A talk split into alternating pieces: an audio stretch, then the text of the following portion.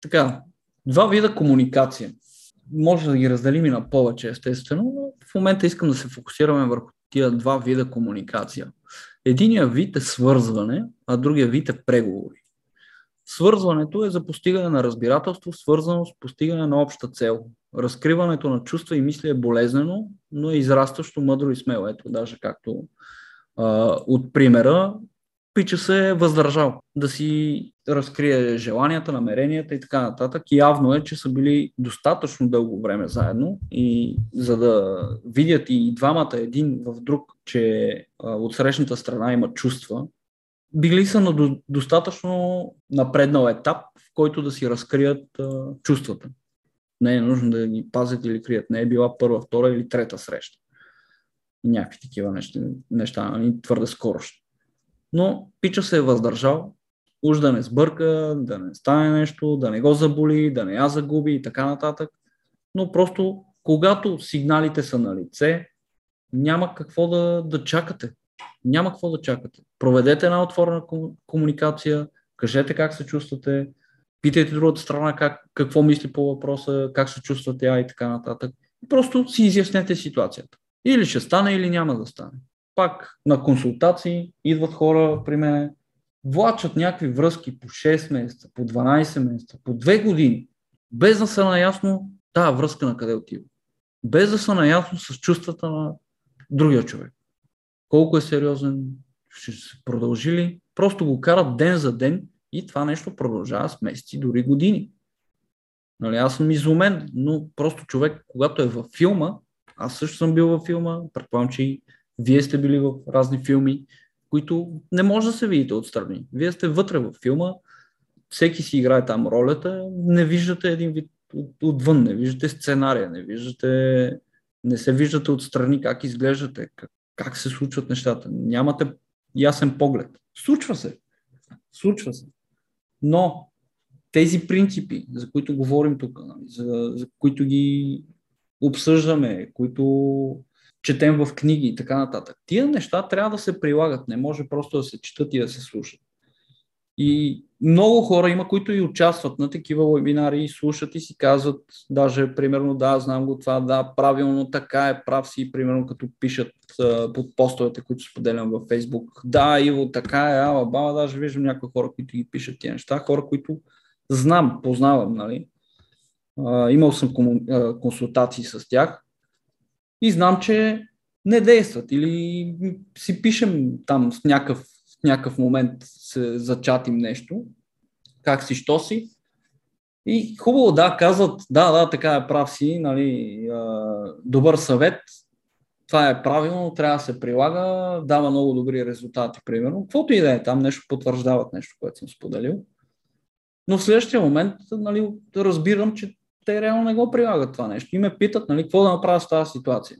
И аз ви казвам, ми, добре, ти подкрепяш го това нещо, говорили сме го и преди, просто го направи. Ама е болезнено. Еми, болезнено е, ама това е реалното нещо, това е истината. Комуникацията е трудна между хората, просто защото е болезнена. И всеки иска да избяга от болката. Да не го отхвърлят, да не го наранят, да не му разбият сърцето. Това с разбитото сърце е такъв мит заложени от филми, от книги, от къде ли не, и от хора, които а, така са по-разклатени емоционално, нали, нямат силен център. О, чакай, чакай, чакай. Сти назад. Стой малко сега. Слушам се сега, докато а, обработвам този подкаст, който е част от урок, който урок е част от курса Алфата в теб. И има някои неща, които имат нужда от малко повече контекст понеже хората в курса имат контекста, имат другите уроци, слушали са, знаят за какво става въпрос, имат голямата картинка и така нататък.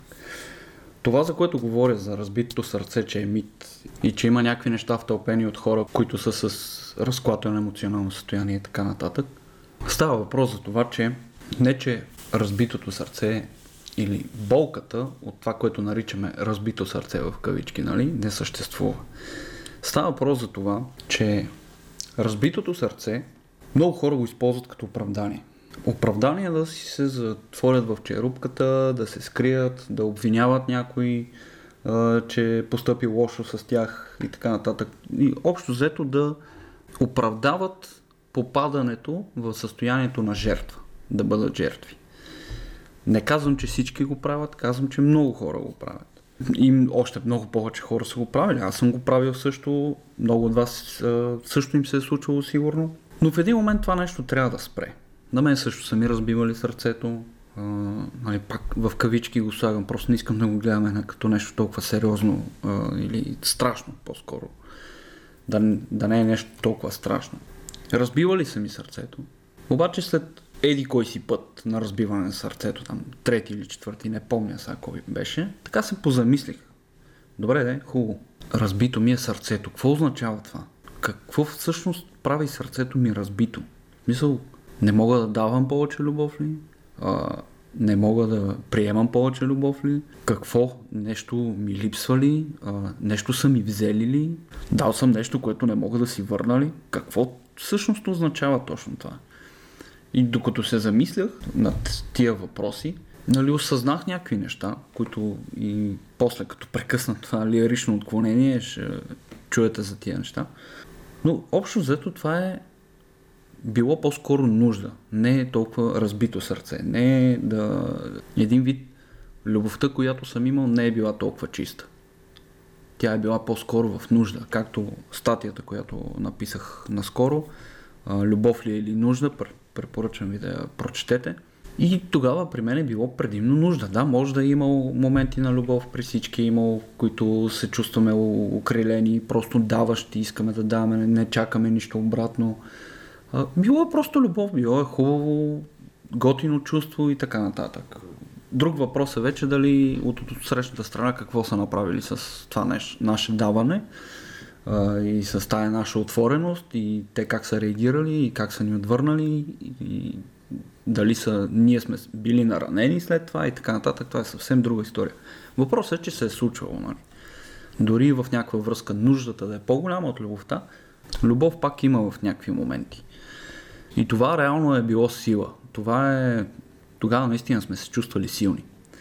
Обаче, когато се случи да се подадем на болката и да подарим силата си, реално тогава се нараняваме. И когато човек е наранен, понякога прави глупави неща. И за тези хора, които говоря, с които са с а, разклатен емоционален център, нали, не искам да обиждам никого, аз също съм бил, а, започват да въртят филми в главите си. Започват оправдания, започват фантазии, започват извинения. И много от филмите, това, което споменах по-рано, че от филми, книги и така нататък идват някои обърквания, много от филмите са фантастика. Дори и да са драма, дори да е трилър, дори да е по истински случай, пак има фантастика в тях. Хората, които правят сценариите или които режисират, а не съм в индустрията да ви кажа кой точно, кои решения взима, но много от тези филми, особено романтичните комедии, те са фантазия. Те са едно неосъществило се бъдеще, едно, а, една реалност, която на хора, които са били наранени, им се иска живота да е по този начин и са го превърнали в филм, за да си начешат крастата. И да начешат крастата и на други хора, защото и други хора си фантазират някои неща да са така, но реалността не е такава. А, много от нещата не работят по начина, по който ни показват в някакви филми или дори пишат в някакви книги. Която и да е книга, който и да е филм, ние не можем да ги приемаме за абсолютно вярни, верни, защото ние не сме били там, когато се е случило нещото на този човек и не знаем истинската истина. Истинската истина може да бъде намерена в нашите лични преживявания, когато не сме във филма. Когато можем да погледнем нещата наистина от високо или отстрани, без да сме твърде много асоциирани с ситуацията, да сме, да сме малко по-дисоциирани. И това са вече малко по-дълбоки неща, по-психологически, но и пак тогава истината е въпрос на гледна точка. И по-точно е въпрос на нагласа. Защото ако нагласата ни е на жертва, истината е една. Ако нагласата ни е на победители, истината е друга. Така че истината е субективно нещо, но не това е важното. Важното е, че каквото и да става, каквото и да правим, ще има моменти, в които попадаме в състоянието на жертва. Въпросът е колко бързо може да излезем от това състояние и винаги да се стремим да търсим силата в себе си. Без значение отново каква е ситуацията, кой ни е наранил, как ни е наранил и така нататък. Изобщо наранени ли сме, апатични ли сме. Просто да намерим себе си, силата си. Мога да вляза много надълбоко в тия неща, но всичко е в курса. Няма как с един подкаст да ви разкажа за курс с 29 урока по час, час и половина всеки, за да имате пълния контекст. Но каквото и да е, надявам се този подкаст да ви е полезен. Оставям ви за сега да продължите с останалата част. Това е мит за разбитото сърце. Не може никой да разбие сърцето. Това е егото, ако се чувствате наранени, ако ви отхвърлят. Просто се чувствате наранени, че са ви отхвърлени. От, отхвърлили. Това е защото силата, вашата лична сила, е подарена на някого. Тоест, вие определяте себе си, определяте живота си, определяте стоеността си, качеството си като човек на, от мнението на други хора или от поведението на други хора. Не ви вдига телефона, отхвърлят ви, не искат да ви виждат. И в следващия момент, нали, това не казвам всички, нали, така като говоря, говоря за хората, които си знаят, че действат по този начин. И си казват, аз за нищо не ставам, коя ще ме хареса мен и така нататък.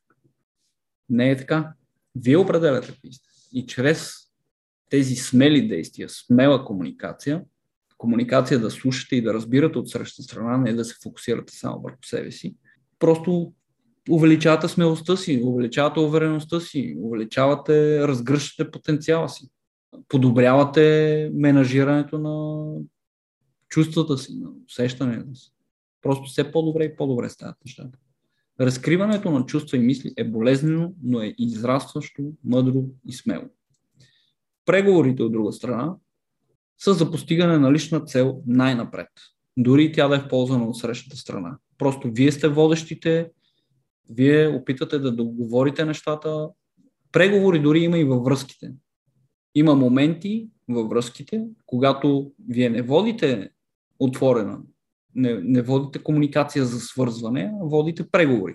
Когато не са зачели чувствата ви, когато поведението не е окей okay спрямо вас, тогава водите преговори. Казвате, виж са, така стоят нещата, аз искам това и това от живота, а, искам такъв и такъв партньор, това, което ти правиш на мен не ми е окей. Okay. Ако искаш да го промениш, супер, тук съм, ще ти помогна, заедно ще действаме, чудесно, нали? няма проблем.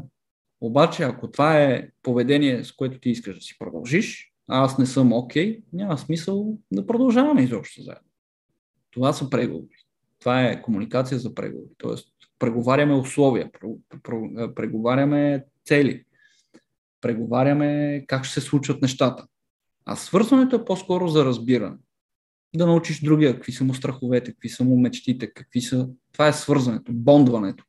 Това е така разделен нали, двата типа комуникация тук в този случай. И за преговорите човекът, който е по-сигурен, винаги ще убеди човекът, който е по-малко сигурен. Това го запомнете. Това е много мощно, особено когато става въпрос за преговори. Виждал съм го безброй пъти, дори съм го правил преди години, тогава, тогава ми беше важно нали, да съм убедителни. Нали, имал съм такъв период, в който аз просто ще убедя другата страна. Без значение това, което казвам, дали е истина или не е истина. И съм го правил. Това е мощно оръжие, което трябва да внимавате с него. В смисъл да не го използвате за, за лошо. Защото съм го и виждал десетки пъти, не десетки пъти, и хиляди пъти. А, вие също сте го виждали стотици пъти, продължавате да го виждате и в ежедневието, и с, а, по телевизията, там с новини и така нататък в парламента, в бизнес срещи, къде ли не.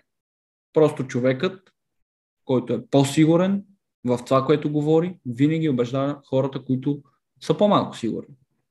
Без значение дали тези, които са по-малко сигурни, реално разбират повече от тези, които се чувстват по-сигурни. Няма значение. Самата енергия на тази убеденост, увереност, сигурност, тя просто, как да го кажа, разцепва, понякога смазва, размазва, избутва, пробива там, където е не чак толкова силно. Там, където е по-чупливо, където е по-меко, където е по... Разбирате ме какво искам да кажа. Имайте го това нещо предвид.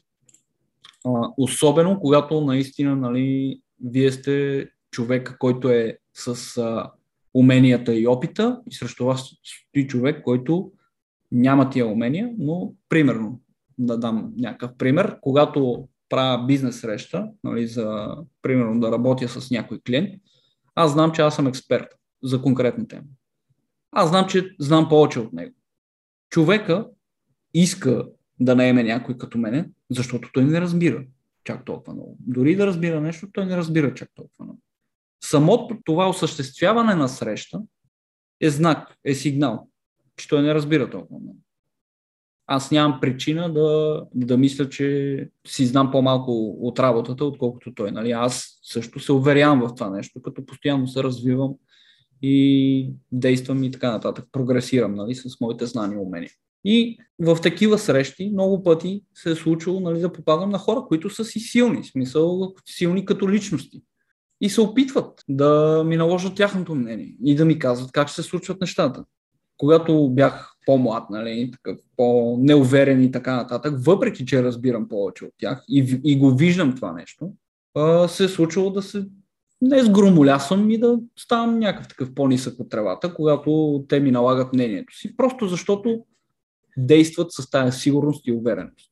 И аз излизам от среща без клиент, клиента излиза от среща без човек, който да му свърши реално работата. Защото е решил да се прави много, на много опитен и да смачка там някакъв новак, който още не се е научил как да комуникира като хората или да, който още не вярва в себе си чак толкова много. И, и това нещо се случва. Затова просто действайте си върху вашите неща, знайте, че се а, развивате използвайте това, което ви казах по-рано, да разберете от срещата страна колко знае, какво знае, в какво вярва, как мисли и от там нататък просто напълно уверено си кажете своята част. Така, така ще стоят нещата и сега нали, също за преговорите и аз им казвам. След като разбера каква е ситуацията, нали, питам ги, какво сте пробвали, как изглеждат нещата, там примерно преглеждам сайта, рекламите и така нататък. Виждам голямата картинка. Тогава започвам да говоря. Първо разбирам голямата картинка, виждам всичко, за какво става въпрос. Повечето експерти, в кавички, а, като влизат в някакви преговори, бизнес срещи и така нататък, започват те да говорят и да казват колко са велики, без изобщо да знаят какво се случва в бизнеса, каква е ситуацията на бизнеса. Аз първо се уверявам, че разбирам каква е ситуацията на бизнеса, за да разбера реално мога ли да съм полезен, както в началото написах комуникацията да разбереш как може да си полезен, да видиш дали, това, дали този начин ти харесва и дали това е моето място, дали това са моите хора, дали това е бизнес, който искам да работя, с който искам да работя и хората, с които искам да работя. Дали ме кефи проекта и така нататък. Разбирам каква е ситуацията и казвам, това, това, това и това не са направени като хората. От тия четири неща, за тези двете аз мога да ви помогна аз там ще ви помогна, ще направим това, така, така, по този начин ще се случат нещата. Никога не гарантирам някакви цифри и така нататък, защото не мога, не е нещо наистина, което мога да гарантирам, но им казвам, това ще се подобри, това ще се подобри. Колко точно, кога и как, зависи от двете страни, защото като ви кажа това нещо трябва да се направи на сайта, значи това нещо трябва да се направи на сайта. Всяко ваше забавяне забавя резултатите. Аз не съм магиосник, нали, казвам се им директно. Не се опитвам да им се харесам или да ги спечеля. Опитвам се да им кажа, нали, да, да, не точно да им кажа, ами да разберем и двете страни, дали реално можем да сме си полезни и аз как мога да съм им полезен. И аз как работя. И с мен какво ще нали, като са с, работят с мен, как ще се случват нещата. Дали ще си паснем.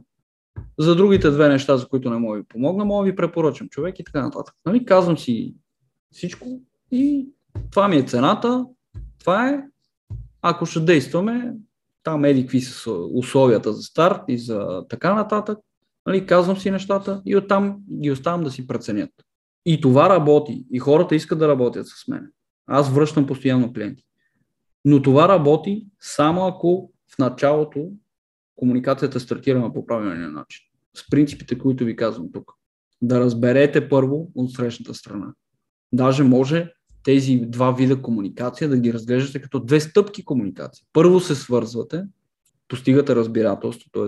разбирате как мислят хората и така нататък, нали, примерно клиента или който и да е. Разбирате как мисли по определен въпрос, как вижда нещата, какви са му целите и така нататък. Даже, може би това е, виж сега, в, в, процеса ми идва това като идея, защото реално така се случват нещата. Разбирам им целите, желанията и така нататък. И после вече минаваме на стъпка втора, преговори. И казвам, добре, супер, кефиме това, което имате като бизнес, кефиме как мислиш, дай да видим сега, нали, аз как мога да съм полезен. Прегледал съм това, това и това и това. Тук така, така, така, така и така мога да ви помогна. Искате ли ви помогна? Да, не, добре, това са условията, стискаме си ръцете и така. Или си казваме чао и всеки си продължава по пъти. Но това е, това е нещо. Така, дайте сега някакви въпроси. Това е общо взето презентацията. Тук има едно предизвикателство, което ще ви отправя, но него ще го отправя накрая, преди да приключим точно. Едно предизвикателство, което не случайно е предизвикателство. Ще, ще разберете след малко. Така, Тони ми пише, какво правиш, ако си избрал, а ако си разбрал ситуацията на клиента, правиш оферта, но човекът от среща е от по-уверените, излиза от срещата, ще, поми, с, ще помисля, тогава просто изчакваш или след ден правиш напомняне? Ами, преди съм правил напомняния. Понякога са работили, понякога не. Смисъл няма, няма лошо да правиш а, напомняния, да показваш, че си, че си сериозна като направиш напомня, покажеш, че си сериозна, не си ги забравила, не е било просто тая среща и така нататък. Така че да, направи си напомняне. Сега в момента аз съм в такава ситуация, нали, така съм си направил нещата и съм си ги развил, че отида ли, стигнем ли изобщо там до среща, което първо, това е първото трудно нещо, защото ако те първо ми изпращат, примерно, сайт и там нещо, някаква друга информация, да им видя нещата и първо проекта трябва да ми хареса. Ако не ми хареса, няма стигнем изобщо и до среща. След като стигнем до среща, просто им казвам, това са условията, така действам, но трябва и вие да си свършите вашата част. Нали, аз и тогава, нали, преди години, аз също съм изисквал от клиентите. Може и да съм имал някакви такива ситуации, които, примерно, особено в началото, и да съм казал, да, да, нали, защото съм се ентусиазирал много такъв. Да, да, ще направим и това ще направим, това ще направим един вид. Аз не съм бил аз взискателен към клиентите и това ми е било грешка всъщност. А, защото ми се качват на главата. А, но нали, в последствие се научих и, и си изисквам. Казвам, виж сега, нали, ваша страна, ще искам това, това и това. Ако няма да се прави или няма кой да го прави, няма как изобщо да работим заедно. В смисъл, няма да се получат нещата. Аз изисквам тия неща да трябва да се направят. Ето с а, тези с спортните облекла. А, с тях почнахме работа, всичко супер, точно. Аз два месеца само им повтарям, че трябва да се направи нещо определено на сайта и то не се прави. Как да, как да станат нещата? Те се разпардяха после нещата. Еми нормално, не стават. Имам клиенти, с които им казвам, така и така, това трябва да се направи веднага. Там предава се на а, някакъв програмист и така нататък и това се прави. Ето сега с Enders, където работя, даже се чух с програмистите, нали, миналата седмица казах им, пичове, трябва да слагаме фуни. Трябва ми то плагин да го инсталирам. Даваха ми достъп, инсталирах плагините, които ми трябват и те проверяват дали всичко е нормално и работи както трябва, за да се случат нещата. Казах им, през този плагин ще правим чекаута, вижте там вашите модули, където сте наслагали, дали ще, ще се сработят с този плагин ако не да звъна там, пиша на индийците, където са го създали плагина и да, се кодира нещо, така че да се случат нещата. И, и се случват нещата, смисъл няма забавене, два месеца, три месеца, пет месеца и така нататък. Случват се нещата. Сега в началото имаше малко забавене, защото много от нещата, които им казах, са им нови за тях, не са ги правили до сега и разбирам. Но когато нещо е консистентно, нали, се забавя и не се прави, просто прекъсвам. Няма за какво да се тормозим. И ги изяснявам тези неща в началото. То ни успях ли да ти отговоря на въпроса? Според мен си попитвай, докато дойде момент, в който нали, вече има постоянно клиенти на вратата ти и ги отсяваш вече повече и повече. казваш, вижте сега, така стоят нещата.